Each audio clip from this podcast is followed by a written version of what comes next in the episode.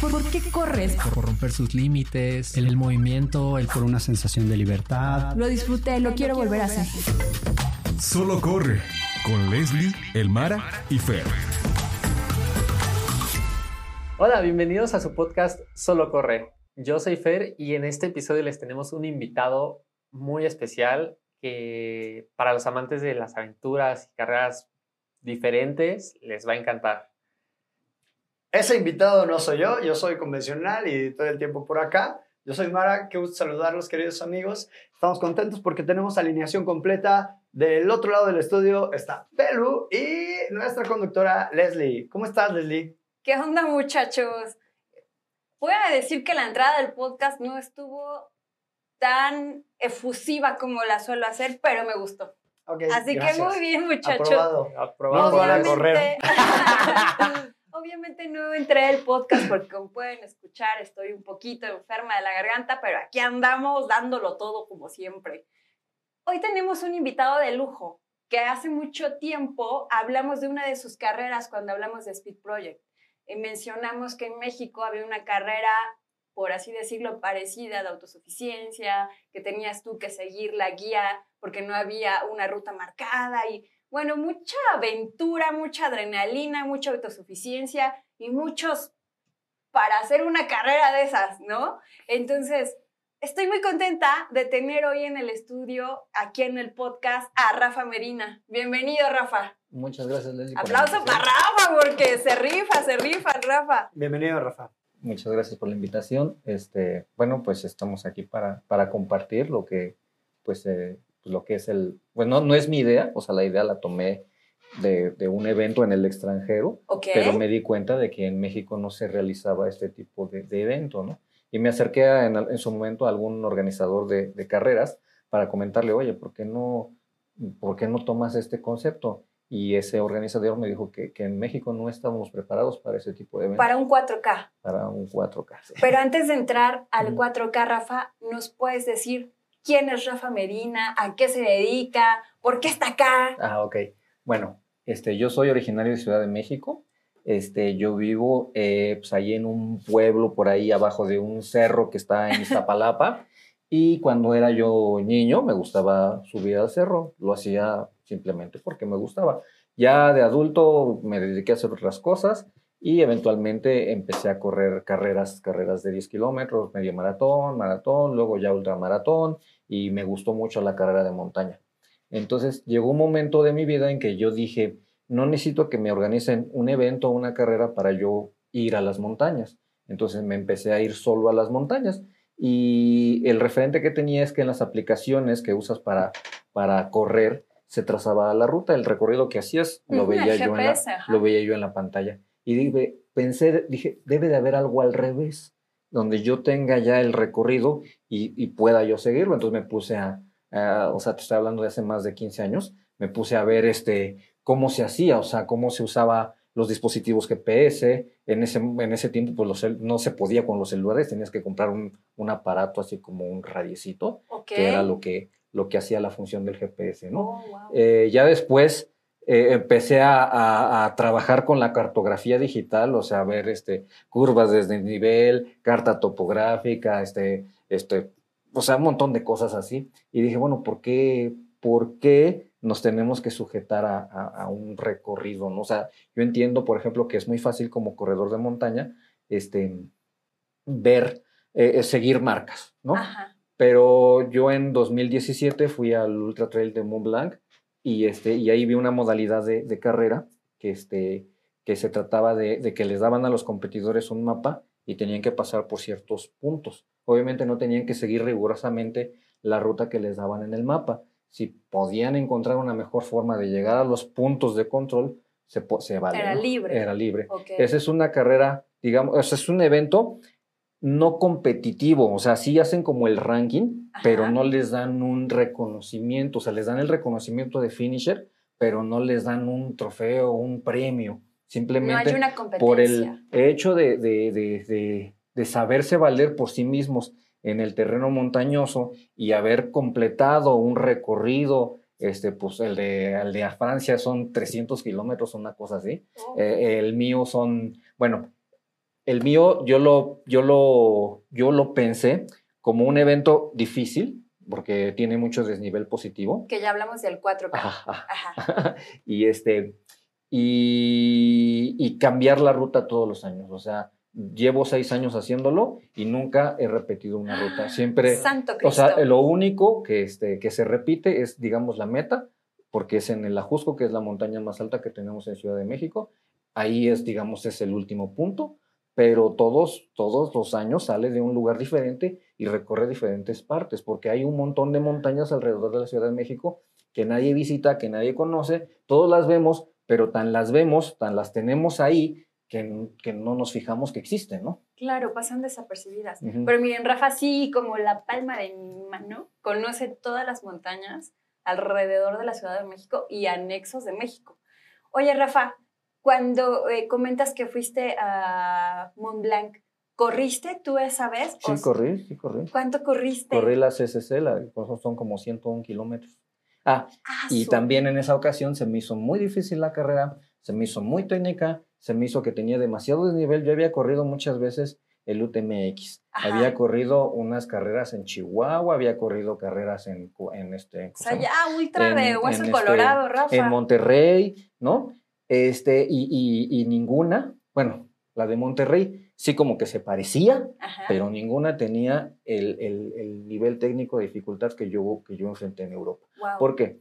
Porque allá, eh, bueno, me tocó eh, clima extremo, ¿no? O sea, te piden un montón de equipo, un montón de ropa y tienes que llevarla. Y hay jueces en los puntos de control que te hacen desarmar tu mochila y si no traes algo, vas para afuera, ¿no? Entonces, este, tienes que llevar... Yo hasta, hasta se me hacía... En ese momento se me hacía absurdo. Ay, ¿por qué te piden tanta ropa? Ah, pues porque este, en un momento de la ruta, claro, nos cayó una nevada y me clima. Tuve que poner todo lo que traía encima. Y sí, no me sí. lo quité hasta el otro día que crucé la meta. O sea, iba yo, parecía yo, este, pues no sé, ¿no? Estaba yo todo vestido. Con toda... Sí, o sea, tú ves a los atletas elite nada más con su playerita y su shortcito. No, yo iba pues, pantalón, chamarra y un montón de cosas, ¿no? Entonces, este, dije, bueno, eso, bueno, la situación del, de la nevada y del clima no lo podemos... Este, pues tener aquí en México porque pues, difícilmente se neva, ¿no? Pero la otra situación del desnivel, esa parte, pues esa sí la podemos tener, ¿no? Okay. Entonces este, también dije, bueno, este, eh, y, y bueno, también soy un poco pues, rebelde, ¿no? Este, hay un organizador de carreras al que les reclamé abiertamente, oye, es que tu evento no me sirvió para correr allá, o sea, tu evento está súper chafa. El tipo lo tomó, lo tomó con filosofía, o sea, la verdad se portó muy, muy educado, o sea, ya ahorita lo pienso, dije, bueno, el reclamo no, no venía al caso, del que se tiene que tratar soy yo, y, y pues si él vende, él, él vende su evento así, bueno, pues que lo siga vendiendo, ¿no? Ok, o sea, él lo vendía como un preparatorio para... Sí, él, y lo sigue vendiendo, lo sigue vendiendo okay, así, pero no... Pero le no, falta un poco... No, le falta, le falta como cinco veces el desnivel que tiene, ¿no? Okay. O sea, imagínate que tú corres esa carrera y llegas a Mont Blanc y nada que ver. No, sí, es que es algo, eh, se ve mucho, especialmente aquí en México, que en una carrera les ponen más de dos mil de desnivel y lo primero que pasa es que los corredores se empiezan a quejar. Ay, es que tenía muchas subidas. Ay, es que, no, y todavía me hicieron subir hasta allá. O sea, llegan a Europa y ves que tienen el doble de eso todavía y te das cuenta que aquí en México no tienen tantas subidas, solo hay que entrenarle. ¿Será eso, Rafa? ¿Será que no tenemos pues, nivel suficiente más bien, todavía? No, no, no tenemos, bueno, yo... Personalmente creo que no tenemos tanto la cultura de que, del, de que el corredor de montaña tiene que ser pues, un corredor sufrido. Subir una ¿sí? montaña. Pero, por, por ejemplo, aquí la carrera de montaña tradicional es vas y subes a una cumbre y regresas. O, uh-huh. o, o bajas por el otro lado y ya se acabó sí, la claro. carrera de montaña. Allá en Europa lo que vi es que, ah, bueno, ve y sube ese, esa montaña de allá, ese cerro. Lo subes, allá lo bajaste, ahora sube ese de allá. Ya lo bajaste, ahora sube ese otro de allá, y así te hacen, te avientan cinco, seis, siete cerros en un, en un evento. En una tirada. ¿No? Entonces, este, este, ah, bueno, debo de mencionar que hay un organizador de carreras, que también es un corredor de montañas, que él sí organiza su carrera de esa manera, o sea, él sí te hace subir a varios cerros, okay. que es el señor Ricardo Mejía, él sí hace eso, porque pues el señor tiene demasiada experiencia Don y sabe Ricardo de lo que Mejía. Está haciendo, ¿no? Y no por Santo nada sus carreras son selectivos para Europa. Dice, mira, yo sé a lo que van a enfrentarse allá, vamos a mandarlos aquí, acá, acá, y vamos a cortar aquí para que se puedan subir ese cerro también. O sea, es sufrirle. que estamos hablando de la carrera de... Todas, el Chico, la Mixteca. La Mixteca. La Yo la primera vez que corrí la Mixteca sí vi mi suerte. ¿Has corrido el Chico? Pero lo agradecí muchísimo, sí. Porque yo creo que una carrera de montaña que no te hace ver tu suerte, no es de montaña. Uh-huh. Entonces, síguenos platicando, Rafa. Ah, este... Este, así, ¿en qué me quedé? Sí. Rafa, gracias por interrumpirme. No, estábamos en que, en que justo Ricardo Mejía sí hace esos recorridos de subir varios, eh, varias montañas, varios picos subsecuentes. Ah, sí, claro. Y además, tú llegas ahí al pueblo, bueno, en el caso del Tril de la Mixteca, tú llegas al pueblo y tienen fiesta en la meta, ¿no? Ah, o sea, sí. Y, y lleg llegas y escuchas la fiesta. Y, y escuchas y escuchas ahí toda la, la fiesta, ¿no? Y dices, ah, ya voy a llegar. No, tome la, la vele a dar la vuelta al pueblo para que ya llegues ahora sí con todo, ¿no? Pues, y es exactamente, el U T M B es lo mismo. Sube, okay. sube, sube, subes y ya llegas ahí a, a Chamonix y escuchas este, la fiesta en la meta. Y vete a darle la vuelta primero al pueblo antes de que pases, a, antes de que cruces la meta, ¿no? Entonces dices, órale, ¿no? Reto mental, sí. ¿no? Porque sí, es, escuchas, es ya mucho... la gente ya va a llegar y nada. Y también una de las principales quejas o justificaciones, yo, yo digo que es una justificación, ajá, de que tienen muchos corredores de montaña, es que dicen, es que la ruta estaba mal marcada. Oye, tú debes de tener nociones básicas de orientación. Tienes que tener algunos puntos de referencia. Tienes que saber qué hacer en caso de que te pierdas. No puedes agarrar y decir, es que la persona que marcó la ruta la marcó mal, si yo fui el que no pudo ver las marcas y no tuvo la capacidad de regresar al recorrido. Entonces, hasta los corredores elite en ocasiones se pierden y se aparecen en la meta reclamando y pidiendo. Yo digo, oye, no seas absurdo. Eso es parte de tu preparación. Tienes que saber hacerlo. Si no sabes hacerlo, pues no andes corriendo un montón. Tómala. Sí, en especial. Tómala. Me ha pasado de que llegan reclamando, entren de atrás, le preguntan, ¿tú te perdiste? No, estaba bien marcado. O sea, es ir atentos. La mitad, muchas veces también he estado de staff en diferentes organizaciones y pasa una ocasión una chica iba siguiéndose, la marca decía a la izquierda, estaba con cal en el piso, listones colgados, pero venían los audífonos, iba a la derecha y todos gritándole de, oye, es hacia el otro lado y para nada. Es que para empezar ir con audífonos en la montaña, pues está cañón, ¿no? No, pues tienes que estar a poner atención a qué estás haciendo, ¿no? Que lamentablemente solo cuando topas con pared y te das cuenta de los errores vas aprendiendo lo que es correr en montaña. Que desafortunadamente ese tipo de hábitos pueden incurrir en que pongas en riesgo tu vida o este... o la vida de algún compañero, ¿no? O sea, de plano, de cositas de ese tipo, eh, que son como protocolos de seguridad que uno como corredor de montaña debe ir aprendiendo a lo largo del tiempo. Falta cultura, ¿no, Rafa? Falta pues, un poco difundir la cultura entre los corredores, porque yo creo que las carreras de montaña en estos últimos dos, tres años han tenido un auge que han llamado la atención de la gente que corre en asfalto, y de decir, ah, mira, se ve padre ir a correr al cerro. Uh-huh. Pero de se ve padre a lo sé hacer, a, hay una cultura, a, es como correr en la pista, ¿no? Uh-huh. Sabes que tienes que ceder el paso, moverte a la derecha. Hay ciertos lineamientos que digamos que los fuimos a lo mejor conociendo de boca en boca y conforme tú vas avanzando en esto del running, vas entendiendo y aprendiendo las reglas. Entonces, yo creo que falta difusión en las carreras de montaña, el cómo debes comportarte, qué necesitas, qué pasa así, ¿no? Porque a lo mejor muchos organizadores se han tomado a la tarea de pedir el equipo obligatorio, que eso es un gran paso. Como uh-huh. tú dices, muchos se quejan de, ay, es que voy cargando la malla térmica, ¿para qué se hace sol aquí? Ajá, pero puede llover, puede bla, bla, bla. O te puedes perder, te da la noche y vas a necesitar... la sí, claro. manta térmica, ¿no? Entonces, lo hemos ido entendiendo. Sin embargo, creo que falta difusión de ese tipo de cosas que necesitaría saber cualquier corredor inexperto que va a empezar en las carreras de montaña. ¿Tú qué consideras que esa difusión eh, sería de corredor a corredor, de coach a corredor, de organizadores a corredor, entre todos? Pues mira, yo creo que es hacerte consciente, primero, de que eres responsable de ti mismo. O sea, no puedes responsabilizar a ninguna persona externa a ti de tu seguridad. Claro. Entonces, por una cuestión de seguridad, debes de aprender a manejar el G P S, a manejar referencias, a manejar a lo mejor la brújula. No lo vas a cargar todo el tiempo, no lo vas a utilizar siempre. Pero en caso de que lo necesites, bueno, pues el conocimiento ahí va a estar.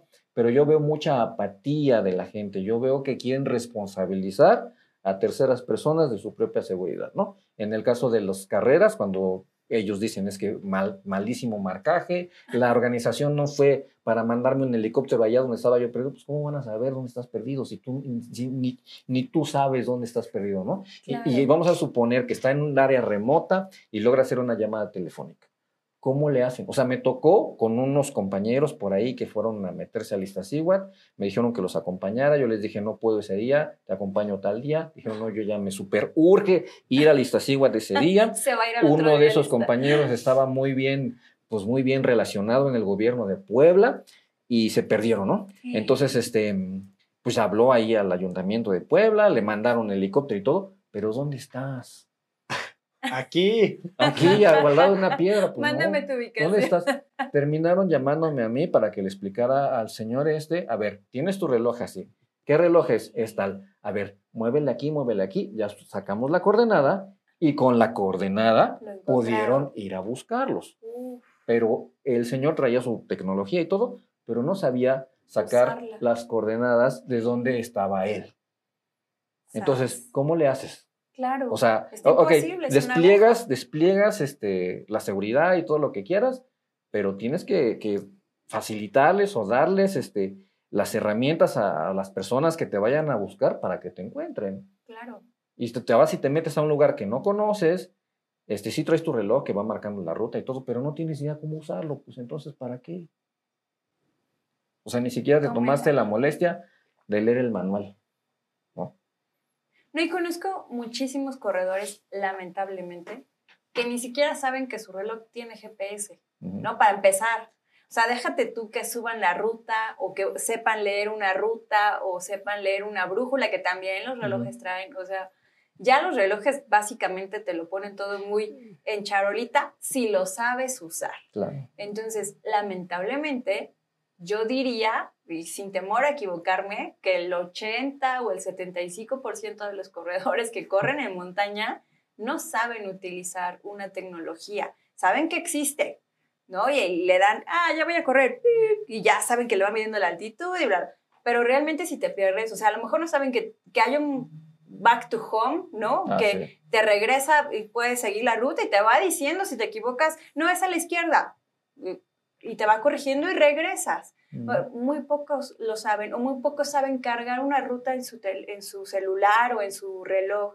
Entonces creo que son cosas bien chiquititas que podemos ir aprendiendo todo. Pero para eso está Rafa, porque tiene, eh, también Rafa, te, tienes esto que se llama montañismo urbano. Mm. Platícanos un poco de montañismo urbano. Bueno, montañismo urbano nace porque yo... Como te digo, vivo a la, vi, bueno, viví toda mi vida a un lado de un cerrito. Este, eh, cuando empiezo a correr y a hacer carrera de montaña, digo, eh, había unos compañeros que van a una, una, a una cadena montañosa que está en el norte, que se llama Sierra de Guadalupe, y ellos a cada rato poniendo sus fotos. Ah, es que fui a la Sierra de Guadalupe, fui a la Sierra de Guadalupe. Yo no tenía ni idea dónde era la Sierra de Guadalupe, ni conocía, ni nada, ¿no? Entonces, yo al lado, la foto que tienes ahí, eso se llama Sierra de Santa Catarina. Esos okay. son los cerros que están al lado de donde yo vivo. Y pues esos yo no los conocía. En el Solam oriente. Ajá, so, este, solamente los corredores iban al Cerro de la Estrella. Ese es súper famosísimo sí. de que corren en el Cerro de la el Estrella. Es más accesible. Entonces, este, los otros son otros cinco cerritos más grandes que el Cerro de la Estrella, con, digamos, con, con más espacio para, para correr. Y, y nadie los pelaba. O sea, están ahí y nadie les hacía caso, ¿no? O sea... Entonces, este, junto con otro compañero, le, le dije, oye, pues vamos a ver estos cerros, o sea, para, para decir, ay, bueno, esos de la Sierra de Guadalupe, pues está bien, ¿no? Pero me queda muy lejos, ¿no? Pero yo también tengo Pero mi yo sierra. también tengo mi sierra, ¿no? Este, no es tan grande y la verdad es que la exploramos muy rápido, uh-huh. pero eh, como la, pues, se volvió como una especie de viral, este, ya se hicieron los caminos y ya mucha gente sube a la Sierra de Santa Catarina a hacer recorridos, ¿no? Entonces, este, no es una cosa que a mí me cause algún, eh, pues algún problema, ¿no? Yo incluso hay una plataforma que se llama Wikiloc y Ajá. yo ahí subo las, las rutas, las rutas. Que, que considero relevante compartir. Okay. Entonces, ahí tengo una cantidad, de este, no sé, no sé cuántas rutas ya tengo ahí, pero sí ya tengo muchísimas rutas ahí, ¿no? Entonces, como estábamos rodeados de volcanes, ah, porque también me puse a leer, a investigar, que, que las montañas, por qué estaban formadas, porque este, tenemos, o sea, la Ciudad de México está llena, todos son volcanes, no hay, este, uh-huh. no hay montañas por desplazamiento de placa tectónica, ¿no? Todos son okay. de origen volcánico. Entonces, este, este, a diferencia, por ejemplo, de Mon- en Monterrey, esas no son volcanes, esas son placas que colapsaron una sobre otra, ¿no? Entonces, este, este, por eso le puse montañismo urbano, porque prácticamente desde cualquier punto de la ciudad puedes subir a las montañas que están dentro de la misma ciudad, ¿no? Ok, qué interesante. Que son muchísimas, son muchísimas. Este, me han preguntado eh, que si las tengo documentadas todas, pues yo puedo decir que sí. Wow. Este, entonces, este, incluso las que en zonas deshabitadas, como es toda la parte sur de Milpa Alta, que ahí no hay ningún poblado, ahí hay más de doscientos volcanes. ¿Qué es el cuatro K? Que llevamos ya un rato hablando de él, pero no hemos dicho... Explícanos, Rafa, ¿qué es el cuatro K? Bueno, el cuatro K es un evento de autosuficiencia. ¿Qué es autosuficiencia? O sea, que la persona que se presenta al evento eh, eh, es capaz de, de realizar un recorrido sin, prácticamente sin ayuda de, de, de, de nadie, ¿no? O sea, lleva sus alimentos, lleva su hidratación, lleva su ropa y lleva su mapa con sus puntos de control por los que tiene que pasar, ¿no? Okay. Yo les, eh, yo les trazo una ruta, pero mi, la ruta que les trazo no tienen que seguirla tal cual. Si conocen un mejor camino para llegar a los puntos de control, eso pues, es libre. Es libre. Pueden, o sea, pueden usar la ruta que yo les proporciono o pueden usar su criterio y sus conocimientos e irse por donde, donde quieran, ¿no? Okay. Entonces, este... el evento, como te digo, yo lo vi en Europa, el, el formato del uh-huh. evento. Entonces, yo hago, eh, bueno, el evento en Europa es un, es en equipo de tres, ¿sí? Vale. Pero por, como aquí no tengo la capacidad para hacer un evento de tres días, de trescientos kilómetros y demás, entonces mi evento, pues, este, sí se puede hacer en equipo de tres, pero se puede hacer individual, ¿sí? Y no es de trescientos kilómetros. Como todos los años cambio la ruta, por ejemplo, el primer año fue cuarenta, no, treinta y ocho kilómetros, pero se llama cuatro K por el cuatro mil. Son, en, en principio, el cuatro mil era el desnivel acumulado, o sea, la cantidad de metros que vas a subir eh, y la cantidad de metros que vas a bajar era cuatro mil o a lo mejor más. Entonces, okay. es, por eso es cuatro K y bueno, también jugando, es un juego de palabras con la resolución de las pantallas modernas de hace seis años, ¿no? Ahorita ya está el ocho K y otras cosas, ¿no? Pero bueno, así, jugando un poco con las palabras, por eso le puse, bueno, es cuatro K, ¿no? Por, por el desnivel acumulado en ese entonces, que ahorita la, la edición del año pasado ya eran seis mil, como seis mil trescientos de desnivel acumulado. seis K. seis K. Sí, es que se va modernizando sí, también. Sí, sí, se va actualizando no, a la par de la tecnología. Lo que pasa es que, eh, como se trata de que, se, primero, el primer año que lo hice, eh, yo me metí al evento y me siguieron, o sea, pensando que eran recorrido guiado, nadie llevaba mapa ni nada, y me fueron siguiendo y dije, esto no está funcionando así. Si, si lo voy a organizar, yo no me tengo que meter porque van a pensar que pues yo soy el guía y que es un recorrido sí, guiado. Sí, a la ayuda. Dije, no. Entonces, este, eh, eh, pues el segundo año hubo gente que sí entendió de qué se trataba y hubo gente que no entendió y hubo gente que me reclamaba y hubo gente que decía y demás, ¿no? Igual, el primer año no lo cobraba el evento, pero como vi que no se lo tomaban en serio, dije, bueno, les tengo que cobrar. Es que si no nos cuesta, no nos duele, para que lo tomen en serio, ¿no? Entonces, cuando me mandan mensajes de que, pre- preguntándome por el evento porque les parece atractivo por los videos o los comentarios o Este, que ponen en las redes sociales, eh, pues algunas personas se sienten decepcionadas porque pues no hay una playera, no hay una premiación, no hay una medalla, ¿no? Sí les doy algunos reconocimientos, sí les proporciono algunos souvenirs conmemorativos del evento, pero no es, no es el equivalente a una carrera de montaña tradicional. No es la finalidad. Que te dicen, a ver, la carrera de montaña tradicional es esta distancia, te vamos a dar tu playera, te vamos a dar tu bolsita con cosas de los patrocinadores, lo vamos a hacer por allá en algún pueblo mágico, ¿no? O sea, más o menos es, es como la dinámica uh-huh. que, que, todos, que todos están esperando, ¿no? Yo más bien lo veo como una especie de evento de carácter formativo.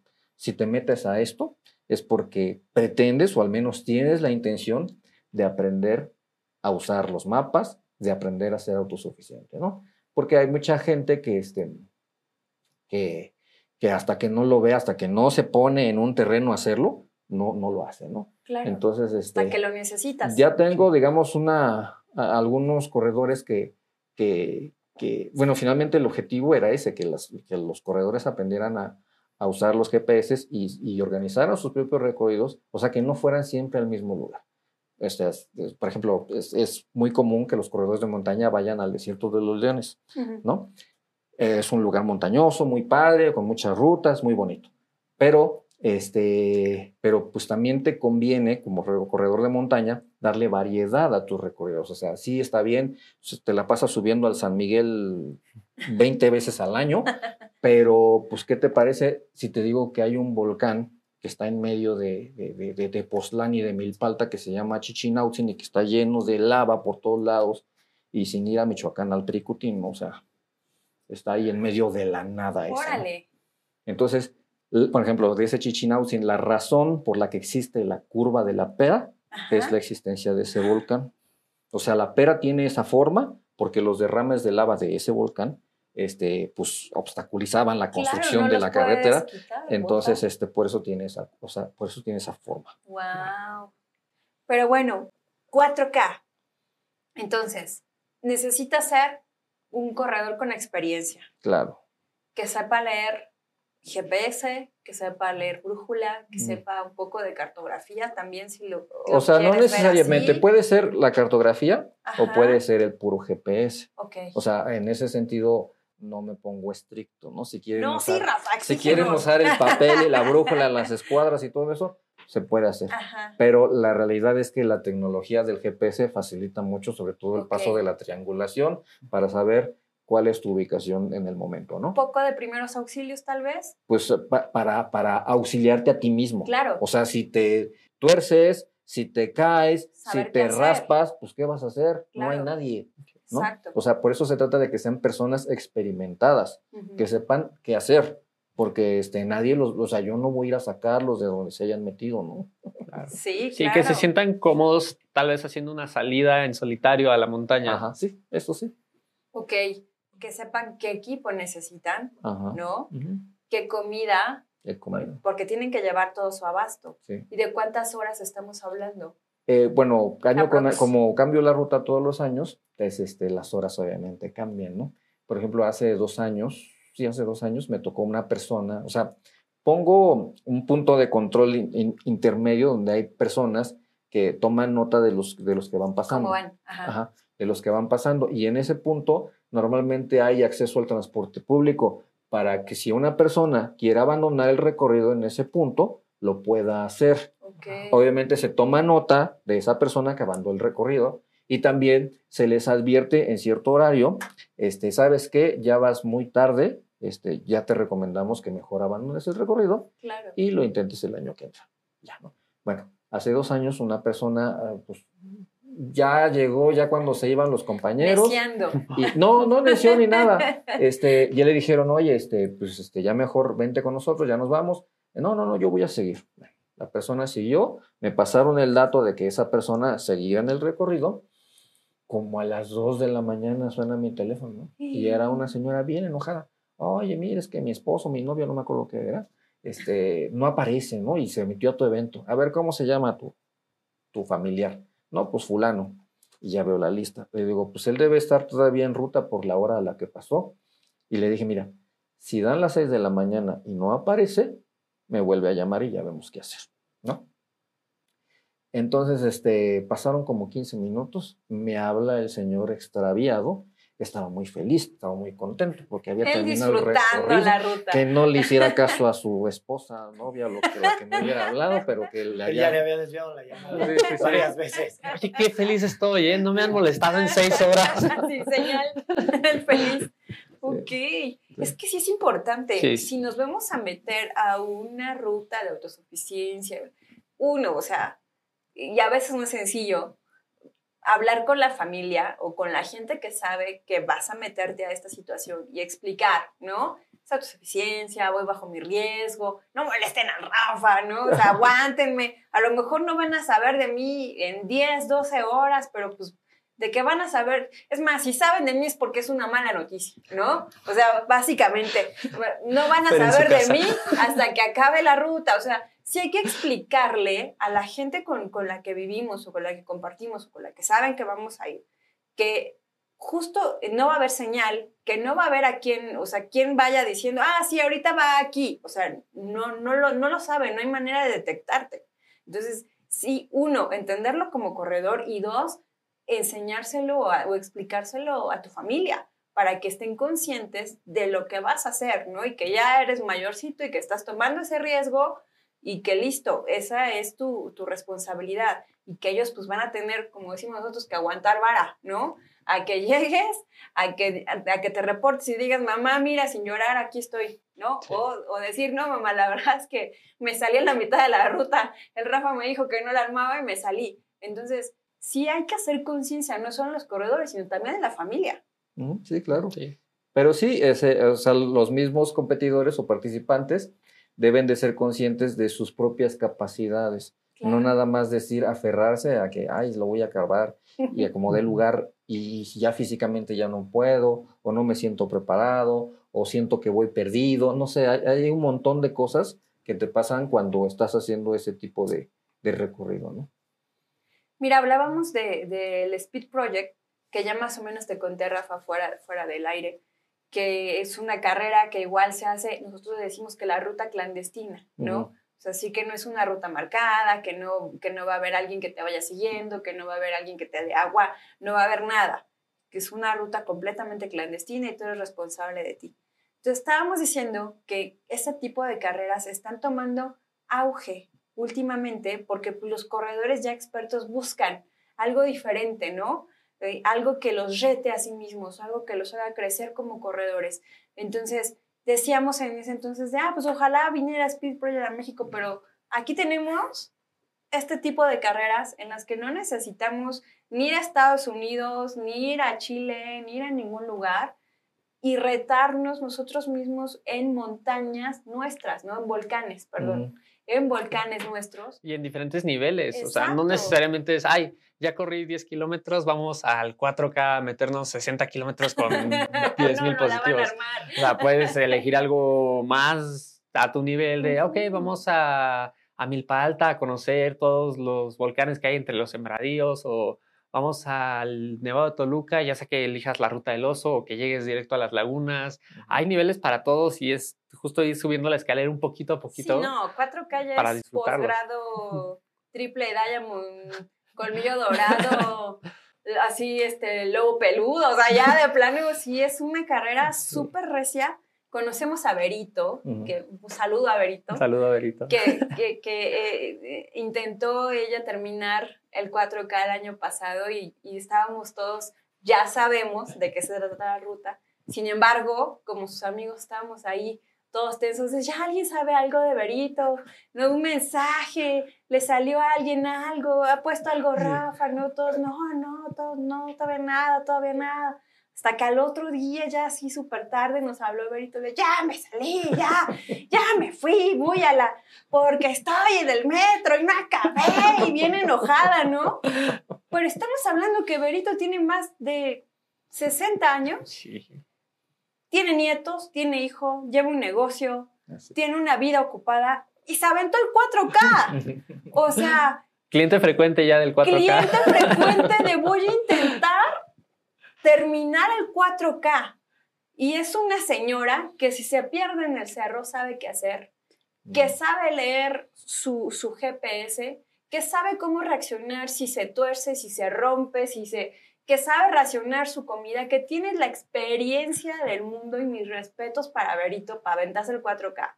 Que, por cierto, yo le dije que este año yo iba a hacer el cuatro K con ella y no voy a poder porque me lesioné. Y todavía no salgo de la lesión. Le dije, mira, Berito, si no me quieres ir arrastrando tres K, mejor no intentamos ni el uno K este año y mejor me recupero bien y le voy metiendo para que el próximo año podamos hacer un cuatro K eficiente tú y yo, ¿no? Pero de verdad que así como Berito, ¿cuántos corredores realmente se inscriben al cuatro K y terminan el cuatro K? Bueno, pues que se inscriban como cincuenta. Okay. Que se presenten el día del evento como unos treinta. ¡Ándale! Y que acaben el recorrido como unos quince. ¡Wow! O sea que podríamos decir que el cuatro K sí es una de las carreras más rudas.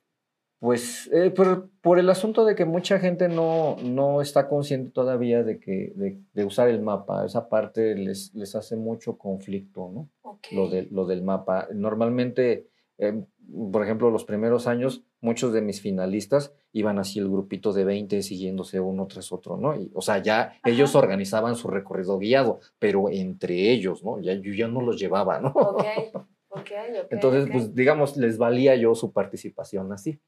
Pero sí había personas muy aguerridas que decían, no, no, yo me voy rápido y iban rápido y llegaban rapidísimo, ¿no? O sea, yo esperaba este, eh, que, que el primero me llegara a las doce horas y no me llegaba a las seis horas, ya estaba. Wow. Ya me mandaban, ya me hablaba, oye, ya acabé, ¿qué onda? ¿Qué sigue? Vamos a la barbacoa. Ya estoy en mi casa. Ajá, pues wow. Entonces este, este, sí, sí, sí hubo gente que se la toma muy en serio, hubo gente que todavía no, no... no aprende a hacerlo, pero pues está en ese proceso y, este, y, y pues creo que eh, lo que me motivó también fue ver a unos compatriotas que se presentaron en, en allá en el U T M B, en la P T L, okay, y que no sabían usar absolutamente nada. Uh-huh. y no, no puede decir, llegaron a U T M B. Y, y, y no sabían, este, no sabían, o sea, obviamente hicieron el ridículo. Entonces dije, bueno, pues ¿cómo la gente se atreve a pagar un evento? Pues no es barato, un viaje a Europa y todo lo que conlleva, y, y para, para no saber a qué se están presentando, ¿no? Entonces, al menos que sirva de referencia de que, bueno, pues este, está este evento, que no es así de fuerte como los de allá, pero pues es el mismo formato, y si tú vienes a mi evento y después te presentas en un evento similar, seguramente eh, vas a saber qué, qué estás haciendo, ¿no? No te vas a meter nada más porque, ay, mi amiguito, el que yo veo que es muy rudo, él se metió y yo no tengo ni idea de qué se trata, pero ahí voy yo también. No. Yo lo vi en Facebook y vamos a la P T L. No inventen, pues para no dar pena, ¿no? Para empezar, imagínate, vas a un evento de talla mundial, no sabes ni leer el G P S. No sabes ni leer las reglas que te dicen que no va a haber ruta marcada. Está de miedo. Sí. Sinceramente está muy fatal. Entonces, pues a inscribirnos al cuatro K. A no dar pena, amigos. ¿Cuál es el próximo cuatro K, querido Rafa? ¿Cuándo es? Es el, es el veinticuatro de febrero, o sea, ya, ya merito. Ya, ya estamos encima. ¿Y le cambias de fecha? ¿Dejas la fecha a expectativa de último momento? No, no, no, la fecha normalmente son las últimas dos semanas de febrero. Ok. El, este, este, o sea, el fin de semana, pues. Uh-huh. Y, este, y, y pues se les avisa con un montón de tiempo de anticipación para que no me salgan. Ay, es que ese fin de semana ya programé o programé. Tengo una boda. Son los quince de Constanza. No, entonces yo lo que les digo, mira, si estás seguro de hacerlo, vienes y lo haces. Si no estás seguro, pues, pues no, o sea, déjalo para después, ¿no? O sea, sé honesto contigo mismo, es lo principal. Y, y ser honesto desde el momento en el que te, te, te, te comprometes a asistir. Claro. Porque como te digo, mucha gente se, se inscribe, se, se registra y el día del evento no se aparece.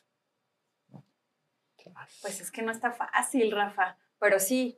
Si te vas a inscribir es porque tienes el compromiso, eso definitivo. O igual si te inscribiste, te presentaste, empezaste a hacer el recorrido y sientes que no puedes con él, pues entonces admites que no puedo con esto. Claro. Y, y, y me voy a mi casa y ya. Claro, sí, también tener la valentía de desistir, ¿no? De decir, pues sí, la verdad es que no, no me di lo que iba a hacer, a lo mejor tenía una idea, pero ya que me estoy topando con la altimetría, con lo rudo del... o oh, que de plano creí que sí sabía leer mi G P S y resultó que no sé, pues mejor me regreso y dejo de poner en riesgo a cualquier otra persona o a mí mismo, ¿no? Primero, antes que nada. A los rescatistas de Sierra de Guadalupe. A los rescatistas, a los rescatistas de Iztapalapa que me los presenten porque nunca los he visto. Andan ocupados, andan ocupados. Yo creo que como no había gente, se fueron sí, a lista. Siguen ahí en el cerro, yo creo.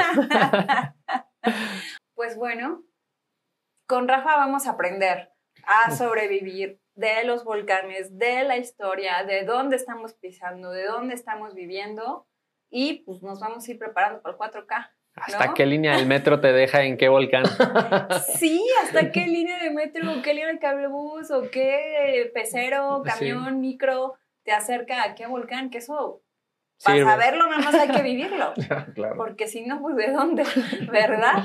Rafa, muchísimas gracias por haber compartido con nosotros de montañismo urbano y del cuatro K, una carrera excelente, retadora, que espero que se siga haciendo mucho tiempo, que me aguante para que yo pueda ir, para que pueda ir con Berito. Pero un gusto tenerte aquí, Rafa. Muchas gracias por la invitación, Leslie. Muchachos. Queridísima M, queridísimo Fer, queridísimo Rafa, se me hace espectacular, primero la documentación que estás haciendo y que yo creo que en el camino has preparado un montón de gente. Este, esperemos ya no ir a generar ridículos a Mont Blanc. Este, eh, seguramente si hay oportunidad de pronto de que nos compartas tus redes, pues es claro. el momento para que también nosotros al, al momento de publicar el, el episodio las vamos a compartir, pero si quieres mencionarlas por ahora es... Bueno, las un, bueno tengo este, Facebook, en Facebook estoy como Montañismo Urbano C D M X y en Instagram es igual, Montañismo Urbano C D M X. Ok, pues ahí sí. están las redes sí. para que puedan encontrar a Rafa, eh, informarse de los recorridos, por favor inscríbanse y vayan al que de verdad sea de su nivel, no vayan a hacer que todos los demás se tengan que regresar o que se tengan que quedar. Si son principiantes, principiantes, son intermedios, denle. Y si ya son acá como el Rafa de avanzados, órale, aviéntense. Pero sí vayan checando qué tipo de nivel tienen para que puedan ir con Rafa a sus recorridos y aprender muchísimo más de toda la red volcánica de la Ciudad de México. Chicos, pues se nos acabó el episodio con una gran carrera, con, con un gran, ¿cómo podríamos llamarle montañismo urbano? Una gran filosofía, yo diría. Yo creo que sí, tiene que ver más con filosofía que con otra cosa, ¿no? Porque tiene que ver con autosuficiencia y experimentar la autosuficiencia en una de las urbes más grandes del mundo, en medio de tanta gente que te encuentres aislado en un punto es espectacular, o sea, pareciera imposible, ¿no? Pero lo estás logrando y qué chido que lo compartes con otras personas que les gusta ir a perderse al cerro. Pues a perdernos al cerro, muchachos. Y este fue un episodio más de... Solo, Solo corre. corre. Solo Corre. Con Leslie, Elmara y Fer.